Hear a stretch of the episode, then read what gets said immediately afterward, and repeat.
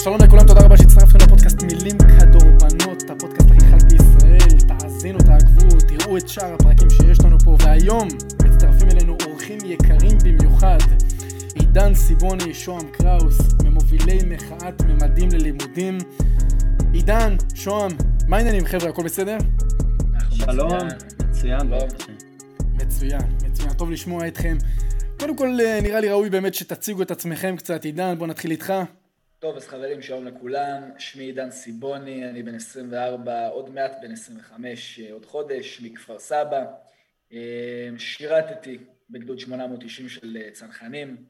מאז עברתי והתגלגלתי, הייתי מפקד בקורס מ"כים, הייתי מפקץ בבה"ד 1, סיימתי בתור סמ"פ בצנחנים, בפלוגה של קורס מ"כים, והשתחררתי. היום אני לומד משפטים וממשל בבינתחומי, ומתעסק לצערי, יש לומר, במחאת מדים ללימודים. שוהם, ספר לנו עליך, אחי. אני שוהם קראוס, אני בן 22, הייתי בגולני, בגדוד 51, הייתי מפקד. כרגע אני בסוף מסלול הסדר, ושנה הבאה אני מתכנן ללמוד. מצוין. בחורים כארז, כמו שאתם רואים, ובואו נתחיל עם השיחה שלנו, לשם מה התכנסנו הרי.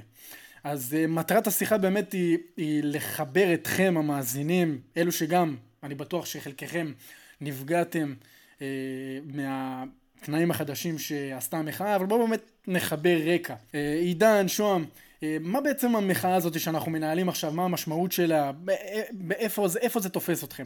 עידן. קודם כל, בשביל להסביר על המחאה, ראוי שאנחנו נסביר על uh, מלגת ממדים ללימודים. מלגת ממדים ללימודים היא מלגה ש...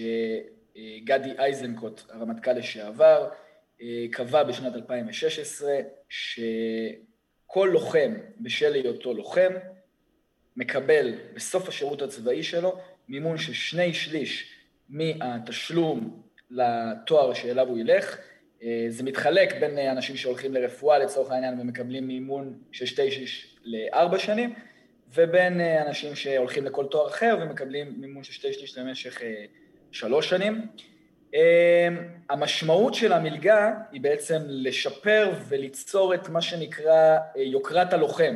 אנחנו, כמו שכולם יודעים, אנחנו נמצאים היום בתקופה שבה יש ירידה חדה באחוז הגיוס לקרבי וגם במוטיבציה לגיוס לקרבי, והצבא וגם גדי איזנקוט, מתוך הבנה שחייבים לשפר את העניין הזה וחייבים ליצור איזשהו תמריץ נוסף כדי שאנשים יתגייסו לקרבי, פתח במלגת ממדים ללימודים.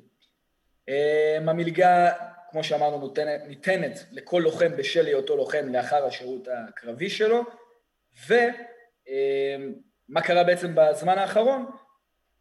החליטו שהמלגה מקבלת שינוי והופכת להיות מלגה שניתנת רק לאחר 60 שעות התנדבות בשנה, או לאחר חמישה ימי מילואים, ולא רק כפי שהובטח בשל היותו של היוצא מהצבא כלוחם, ועל זה בעצם אנחנו מוחים.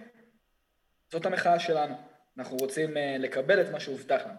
אני אוסיף ואגיד שהמלגה הזאת, מלגת ממדים ללימודים, היא בעצם ניתנת לאנשים שהם הוגדרו כמתנדבים, זאת אומרת לוחמים, זאת אומרת אוכלוסיות שהן זכאות ת"ש-מ"ש, שהן לא חייבות להיות, יש, היו לי חיילים כאלה, שהן לא חייבות ללכת ללוחמה, זאת אומרת עולים בודדים, זאת אומרת עולים חדשים וחיילים בודדים, אנשים שבאמת הם צריכים את המלגה הזאת, והמלגה הזאת באה להוקיר את ההתנדבות ואת המאמץ המיוחד שהם נתנו במהלך השירות שלהם, ולתת להם בעצם איזושהי סוג של מקפצה לחיים, זאת אומרת אלה אנשים שהם באו ואת כל השירות הצבאי שלהם כל הזמן הקדישו, ועכשיו היציאה שלהם תהיה הרבה הרבה יותר מסובכת, אנחנו מדברים על חיילים בודדים, על, על עולים ועל אנשים שהם בעיות ת"ש, בנוסף לחיילים שאפשר להגיד גם שכן, הבן אדם היה לו פרופיל 97 או 82, זה לא באמת משנה, הוא נתן את הנשמה שלו, אם זה, ב, אם זה בתור חפ"ש, אם זה בתור קצין, ועכשיו הוא יוצא בזמן שהוא מסתכל על זה ש-50% מה, מהאוכלוסייה לא משרתת. ועוד מתוך האוכלוסייה יש לא מעט קולות שקוראים לבדוק מה יוצא לי מהשירות הצבאי, ופונים לשירותים כמו 8200 וחיל הטכנולוגיה וכדומה, ובאמת יוצאים עם איזשהו כלי לחיים, כמובן שלוחמים יוצאים עם כלים, אבל הם כלים שפחות אה, נוצצים בשוק העבודה. אז אה, בנקודה הזאת יש לי להוסיף. ונקודה נוספת, זה באמת שהפגיעה פה במלגה היא גורמת לא רק השירות של השעות פה, וכל הנקודה של ה... של ה...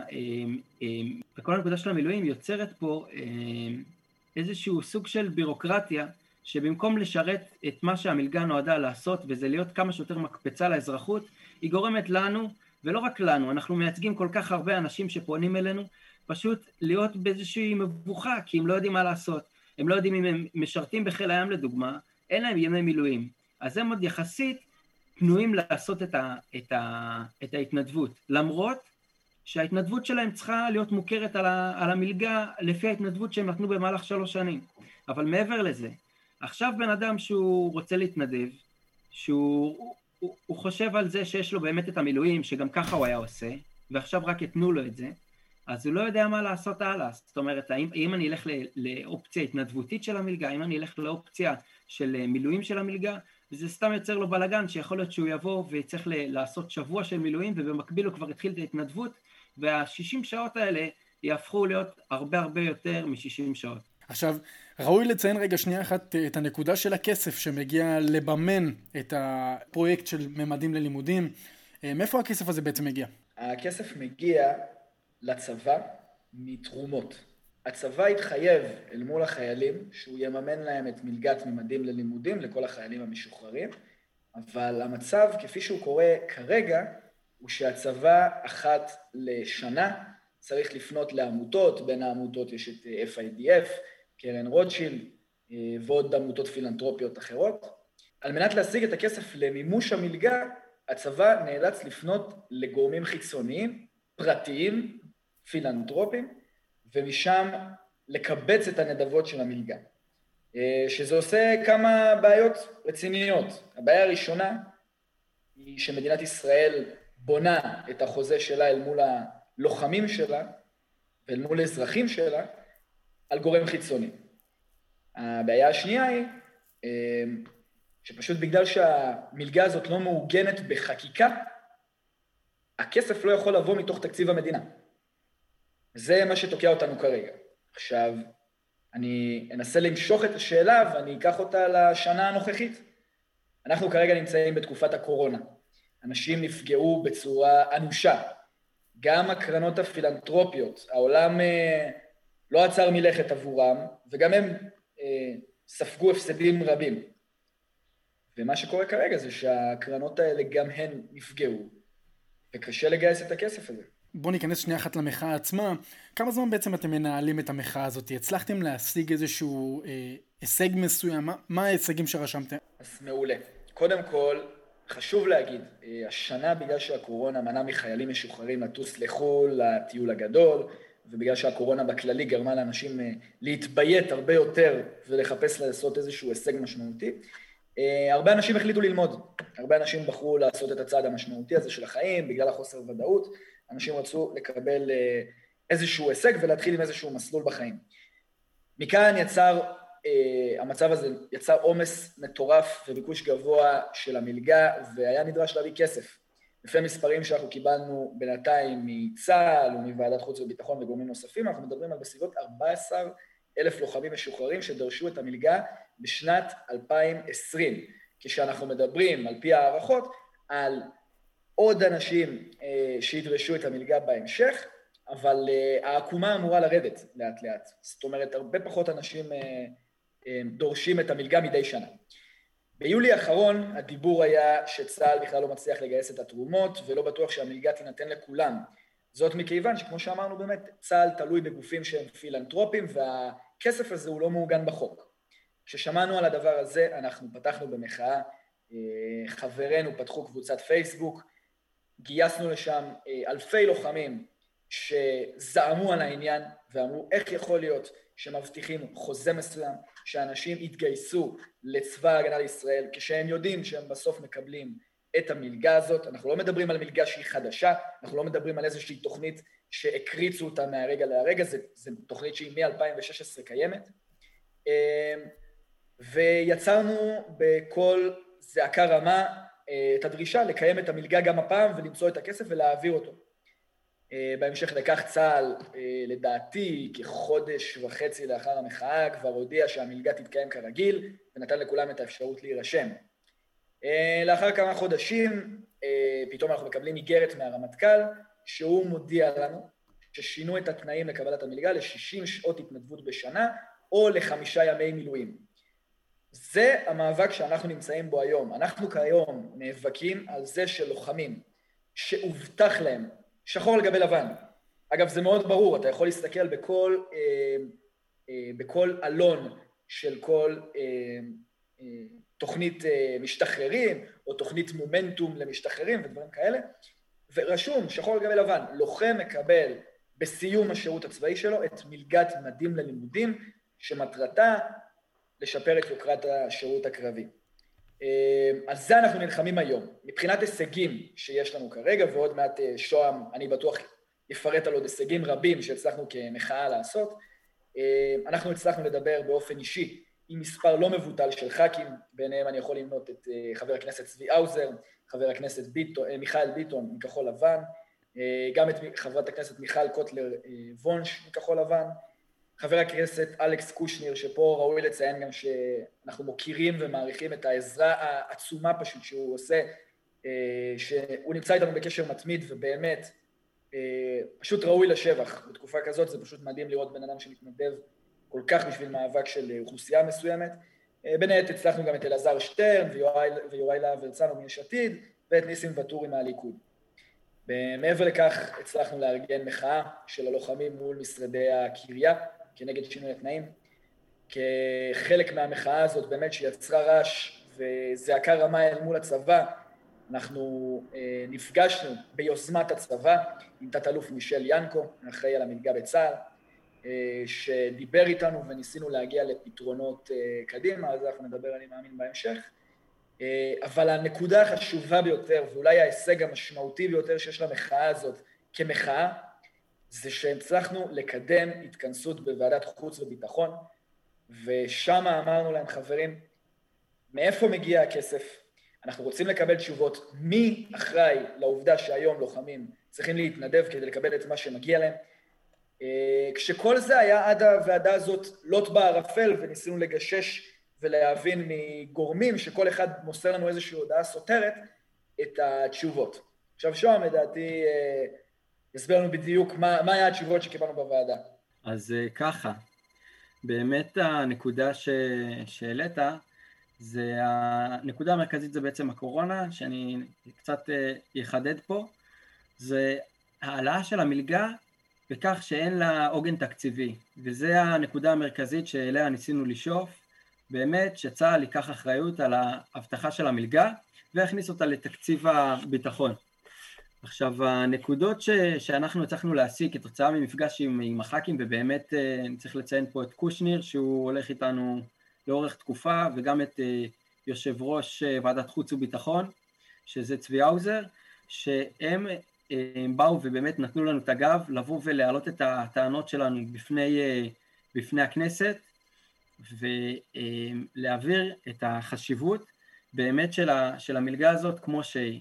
מבחינת ההישגים שאנחנו הגענו אליהם עד עכשיו, אפשר להגיד שאנחנו קיבלנו הבטחות ממיכאל ביטון שההתנדבות, שעוד אין לה, אמ, אין ממש פרטים עליה עד שנה, שנת אה, תשפ"ב, שנה הבאה, אז שההתנדבות תהיה גמישה כמה שיותר אמ, וכמה שפחות אה, תפריע למתנדבים. דבר נוסף זה של אה, מלגת פרח, שהיא לא תהיה פגיעה בה, אה, מבחינת זו, מבחינת הנקודה שבאמת אה, ברגע שדורשים התנדבות במלגת, במלגת ממדים ללימודים, אז אה, זה יוצא על חשבון הזמן שיש לך ללכת ולממש מלגות אחרות שהן בהתנדבות, כי רק מלגות אחרות שהן בעלות התנדבות, רק אותן מלגת ממדים ללימודים לא מקזזת. אז מבחינה זו מלגת פרח היא אחת מהן. עוד נקודה זה באמת שהבהרה של הצבא, שהשנה הזאת, כל מי שהתחיל אותה, אמ, לא, לא יהיה חייב באף התנדבות לאורך, ה, לאורך, השיר, לאורך הלימודים שלו, זה רק מעלה את, ה, את הפערים בעצם, זאת אומרת שאני ו, ואנשים אחרים שהשתחררו באותו זמן, יש בינינו פערים שהם באמת שרירותיים, וזה פשוט לא, לא, לא מסתדר שבסוף גם קיבלנו את, ה, את, ה, את ההבנה גם משיח עם, אה, באמת עם אה, תת-אלוף אה, ינקו, וגם מתוך זה שצה"ל כל הזמן משכתב את התנאים של המלגה באתר, וזאת דרך גם להבין מה, מה, הוא, מה הוא באמת, לאן הוא שואף, זה שזאת החלטה של הרמטכ"ל בלבד. אז מבחינת המיקוד שלנו, כרגע הוא באמת הולך לכיוון של הידברות מול צה"ל, בניסיון, באמת כמה, ש, כמה שיותר להכווין את המלגה שתהיה כמה שיותר בהתאם למתווה הנוכחי, שוב, אנחנו קוראים לצה"ל לבוא ולעמוד בהבטחות שלו ללוחמים ולשאר האוכלוסיות המיוחדות, לבוא ולקיים את המלגה כלשונה. אמ, הנקודה באמת מרכזית פה ששאפנו אליה לאורך כל הדרך בחודשים האחרונים זה ועדת חוץ וביטחון אה, שהתכנסה לאחרונה וממנה באמת אנחנו יוצאים אה, עם המון המון אה, הבנה לאן צריך להמשיך פה את המאבק. מצוין, זהו. נשמע מצוין. אה, בוא נניח עכשיו, בוא נשחק משחק, אני העורך דין של השטן, בסדר? ואני עכשיו מעלה אתכם על, ה... על דוכן העדים, מה שנקרא, ואני בא אליכם ושואל אתכם שאלה פשוטה. 60 אה, שעות בשנה, חמישה ימי מילואים, מה, מה מפריע לכם? מה אתם עונים לי? אני אשמח לענות על השאלה הזאת. כל פעם ששואלים אותי את השאלה הזאת, אני מחלק את התשובה שלי לארבעה צירים מרכזיים. הציר הראשון הוא ערך האמינות. לימדו אותנו את הערך הזה בצה"ל, כמובן שמי שהגיע עם זה מהבית זה מצוין, אבל בצה"ל חייבו אותנו בערך הזה. ואנחנו דורשים ממי שהבטיחו לנו, אם הבטחתם, תקיימו. לוחם מתגייס היום, במיוחד שהוא לוחם אה, משתחרר, טוענים בפניו שלמרות שהוא יעבוד קשה לאורך השנים הקרובות, בסוף הוא מקבל מהצבא תואר. את ההבטחה הזאת אני אישית כקצין, כמפקד, הבטחתי ללוחמים שהגיעו מרקע קשה ואמרו לי, תשמע סיבוני, אני לא נשאר שבת בבסיס, כי אם אני נשאר שבת, אין לאימא שלי מי שיטפל בה. ואני כמפקד באתי אל אותם uh, חיילים, נזקקי ת"ש, אנשים שיש להם רעל בעיניים ורוצים לשרת את המדינה, ובאמת מעניין כלכלי פשוט לא יכולים, ואמרתי להם, תשמעו, אם אתם תצאו עכשיו הביתה, יכול להיות שאתם תצליחו לעזור לאימא שלכם, ויכול להיות שאתם תצליחו להביא אה, כסף הביתה ולהביא אוכל. אבל עם תואר ראשון ביד, אתם מקבלים הישג שיכול לדאוג לכם לזמן הרחוק, לטווח הרחוק. עכשיו, נניח וצה"ל לא רוצה לשמור על האמינות שלו, זה בעיה בפני עצמה, כי זה פשוט לשבור את החוזה שבין המדינה לבין האזרחים שלה. אבל אני כבן אדם, כקצין, כמפקד, אני לא מוכן שישברו לי את המילה, שאני נתתי ללוחמים שלי. אז זה מה שאמרנו, הציר הראשון של ערך האמינות. הציר השני הוא האפליה בין לוחמים. אנחנו שואלים היום את השאלה מי זכאי לקבל את המלגה, והתשובה הפשוטה היא לוחמים בשל היותם לוחמים.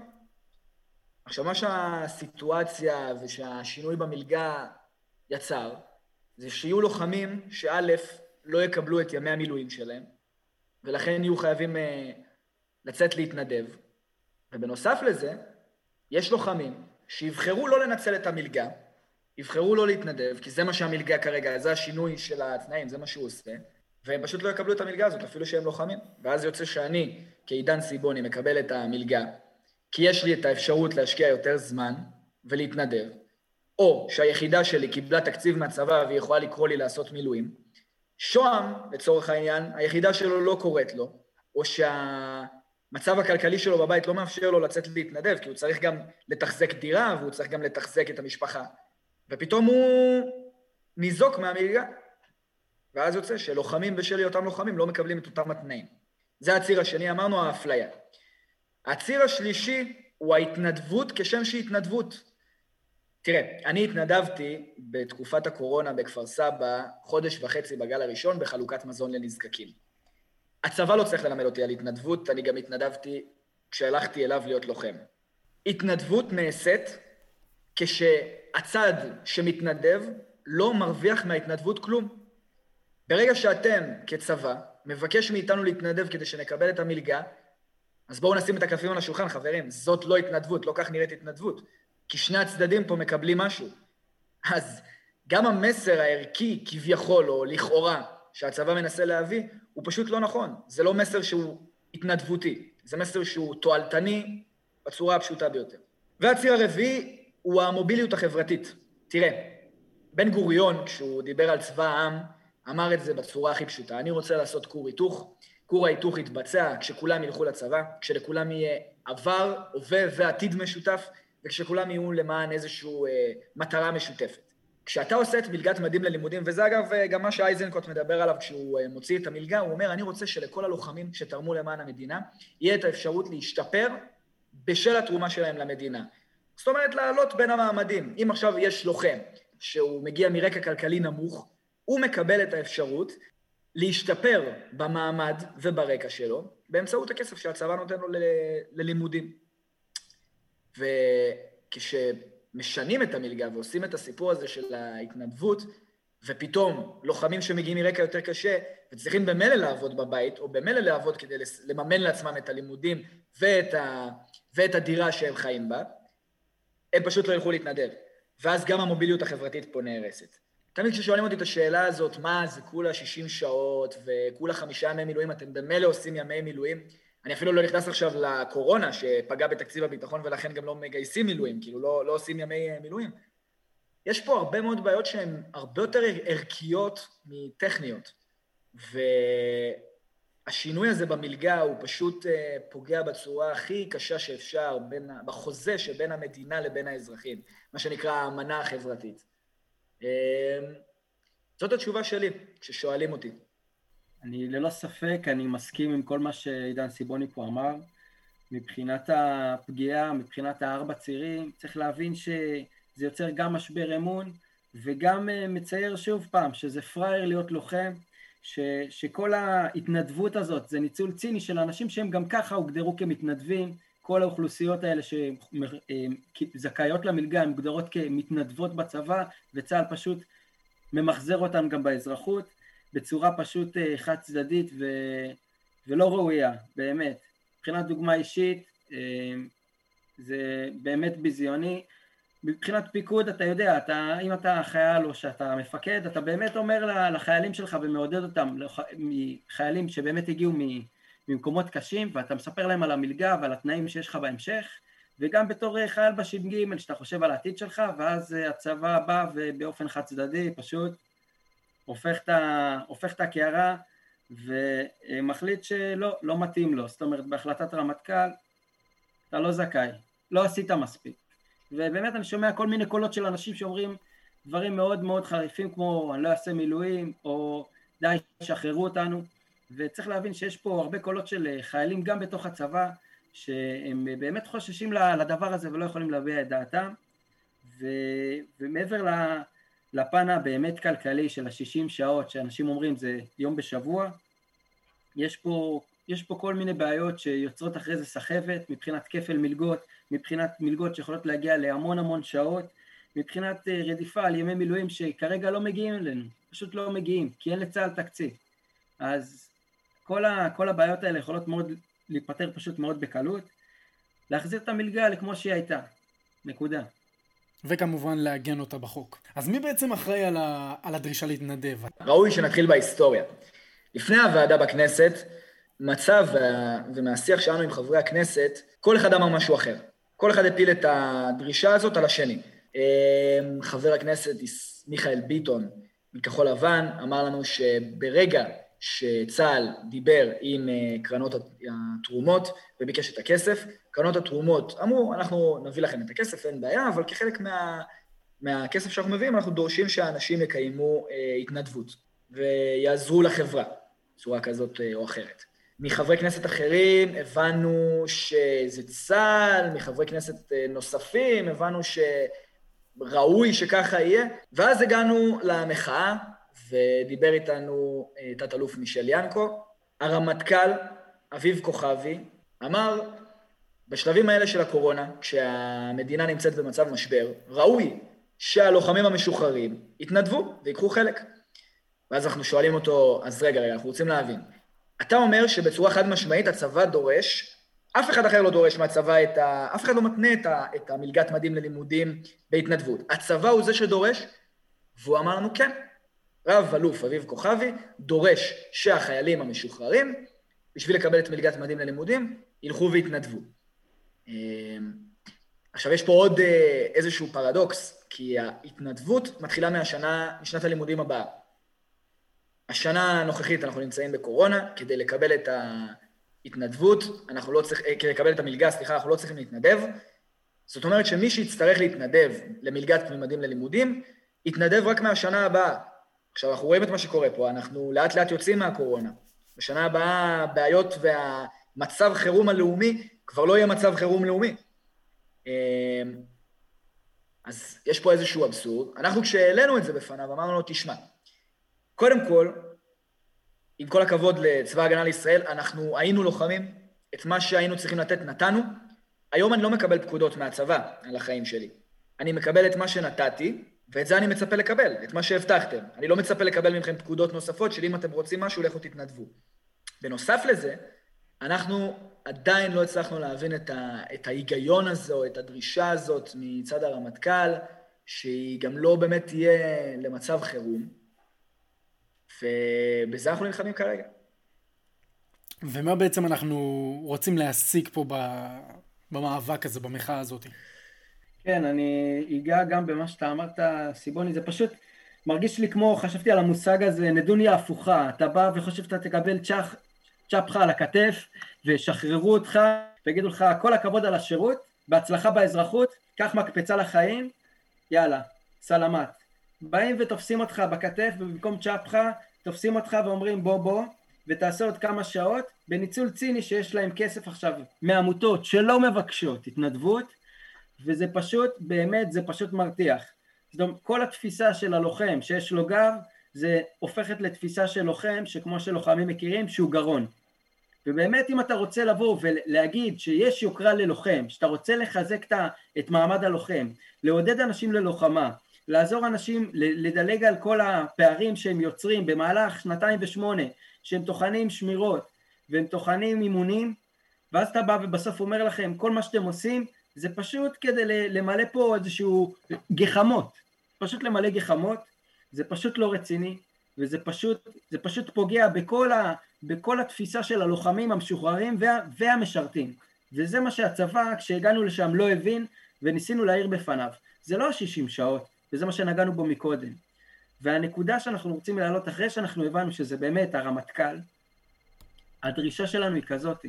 אחד, זה שהצבא יבטל את הדרישה להתנדב כתנאי לקבל את המלגה.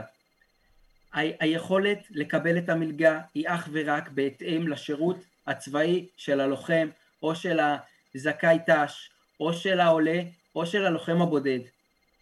מעבר לזה, אנחנו צריכים להיאבק על כך שתהיה חקיקה, ובזה נגענו, שתהיה חקיקה שלא תצריך אף אחד מהלוחמים להיאבק על מה שמגיע להם בזכות ולא בחסד. דבר נוסף, מעבר לכל הדרישות של צה"ל להתנדב, אנחנו בעד התנדבות, אנחנו בעד מילואים, אנחנו בעד לתת למדינה גם בצבא וגם באזרחות, אבל שהדבר הזה לא ייעשה בכפייה חד צדדית. יש פה איזשהו ניסיון לצייר את הלוחמים המשוחררים כמי שעוד חייבים איזשהו מס על השירות שהם נתנו, כמישהו שעוד לא מוגדר כמשוחרר, אלא כעוד מישהו שכבול להחלטות של הצבא שנעשות בצורה שרירותית וחד צדדית. את הדבר הזה צריך באמת לבאר, וזה צריך לעשות אחד על ידי חקיקה, שלא כל פעם יחזיקו את התקציב ביד וישנו את התנאים של המלגה, ואנשים לא ידעו מה קורה איתם עוד שנה וחצי, אנשים שעכשיו באים, חושבים בש"ג על מלגה, ובסוף הם מגלים שהיא תתבטא להם כי אין תקציב. ועוד דבר נוסף שצריך לעשות, זה אנחנו נבוא ונשב עם הצבא, אנחנו נראה לנכון, וזה עלה מהצד שלנו, לנסות ליצור איזשהו מצב של אין בעיה שנתנדב, אבל זה יהיה אקסטרה על המלגה. זה אחד מההצעות שצה"ל, שצה"ל חושב עכשיו להביא, זה הצעות למה לעשות בתקופה הזאת של, ה, של הדלתא, כמו שעידן סיבוני אמר, של הדלתא של 14 אלף לוחמים, של, ה, של הרצון להתנדב בסוף הקורונה, למרות שאני חושב שהוא רצון שהוא כבר מאחורינו, אפשר להגיד במזל, ובאמת לנסות ליצור פה איזשהו מתווה של, של מלגה, שאם אתם רוצים לבוא ולקחת עוד התנדבות מאנשים שהם מתנדבים, וזה הרצון שלהם, לבוא ולהתנות אותו בעוד כסף. זאת אומרת, לבוא ולעשות מלגה היברידית. אתה עכשיו רוצה לקבל 6,700 שקל, אתה מקבל. מעבר לזה, לתת לך את האפשרות להתנדב בבחירה ולקבל על זה עוד תוספת למלגה. צריך להבין ש-6,700 שקל זה לא באמת שתי שליש, זה בערך 60 אחוז, בסדר? וזה גם, זה לא תקף לכולם. מי שהולך ועושה מכללה, השתי שליש בכלל לא מדגדג אותו, ה-6,700 שקל.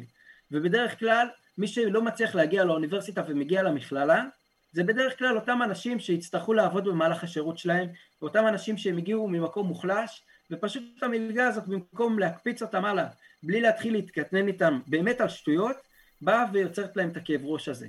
אז באמת, צה"ל קודם כל צריך להתנות את המלגה הזאת כמו שהיא הייתה, כמו שהוא הבטיח אותה.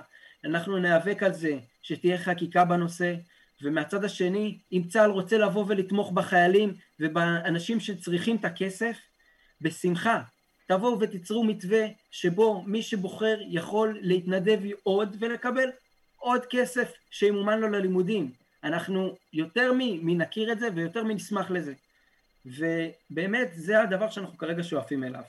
אחת המטרות הכי גדולות שלנו היא לקדם חקיקה שבתוך החוק יעוגן יוקרת השירות הקרבי, יוקרת הלוחם, וכחלק מיוקרת הלוחם, תעוגן בחוק ובתקציב. אגב, אנחנו מדברים על פירורים, כן? אנחנו יכולים לממן את כל המלגה הזאת אם אנחנו מוכרים מטוס F-35-1. זה הסכומים פחות או יותר. על זה, על זה אנחנו מדברים. לא, זה, זה מצחיק, אבל זה, זה כל המלגה הזאת. גם, גם בוועדת חוץ וביטחון כינו את זה בצורה הזאת, זה פירורים. זה פשוט פירורים, אבל אתה לא יכול להביא את, את, את התקציב הזה כשהדבר הזה לא מעוגן בחוק. אז כל מה שצריך זה לטווח הרחוק לקדם חקיקה, ברגע שתתקדם הממשלה הבאה, שהחברי כנסת שהיו בוועדה יעמדו במילה שלהם, ויהיה פה אה, איזשהו חוק שמחדד ומקדש את היוקרה של השירות הקרבי. מלווה כאן, אחרי כל הרעיון הזה, אנחנו ממש לקראת הסוף, מלווה כאן פשוט המילה ביזיון ושלושה סימני קריאה. אנשים שנתנו, קודם כל אנשים שלא היו לוחמים, לא מצליחים, לא יכולים להכניס לראש שלהם מה רמת הוויתור שלוחמים עושים. זה ה-28, זה לא לראות את הבת זוג, זה, זה הקושי הגופני, זה תרג"דים והתרח"טים בגשמים וב... אה, פשוט מאוד, אה, באמת ביזיון שלושה סימני קריאה. רק באמת מעניין אותי לדעת לגבי יום חמישי, כי היה איזשהו דיון, הבנתי, אה, של הצבא, שאולי שווה כן לגעת בו, אם תוכלו לתת עליו איזה כמה מילים. כן, אנחנו בקשר רצוף עם הצבא, ראוי לציין שהם פנו אלינו ראשונים, הם אמרו לנו בואו ננסה להגיע להסדר לפני שאנחנו נכנסים למחאות ולפני שאנחנו נכנסים להפגנות ולפני שאנחנו נכנסים לדיון בוועדת החוץ והביטחון. אה, אנחנו הגענו אליהם, כמו שאמרנו, לתת אלוף מישל ינקו, שאירח אותנו בצורה מאוד אדיבה, ואמר לנו שאנחנו נגיע לפתרונות. הדדליין היה לפני יום חמישי שעבר, אה, שבו הוא צריך להחזיר לנו תשובה ולהגיד לנו לאן הפנים הולכות. אנחנו לא נזוז ממטר מהדרישות שלנו, ממה שאמרנו. אנחנו, כמו שאמרנו, חושבים שזה פשוט לא מוסרי, המצב כרגע ש...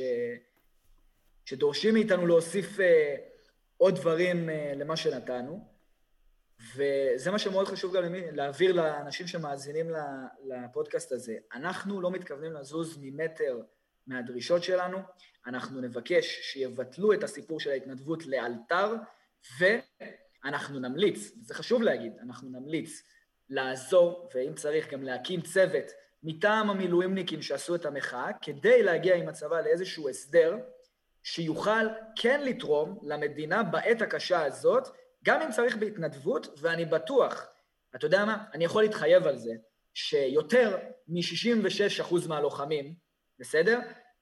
ישמחו להתנדב בשביל המדינה, וגם יתנדבו בגלים הראשונים, השניים והשלישים, בשביל uh, לעזור.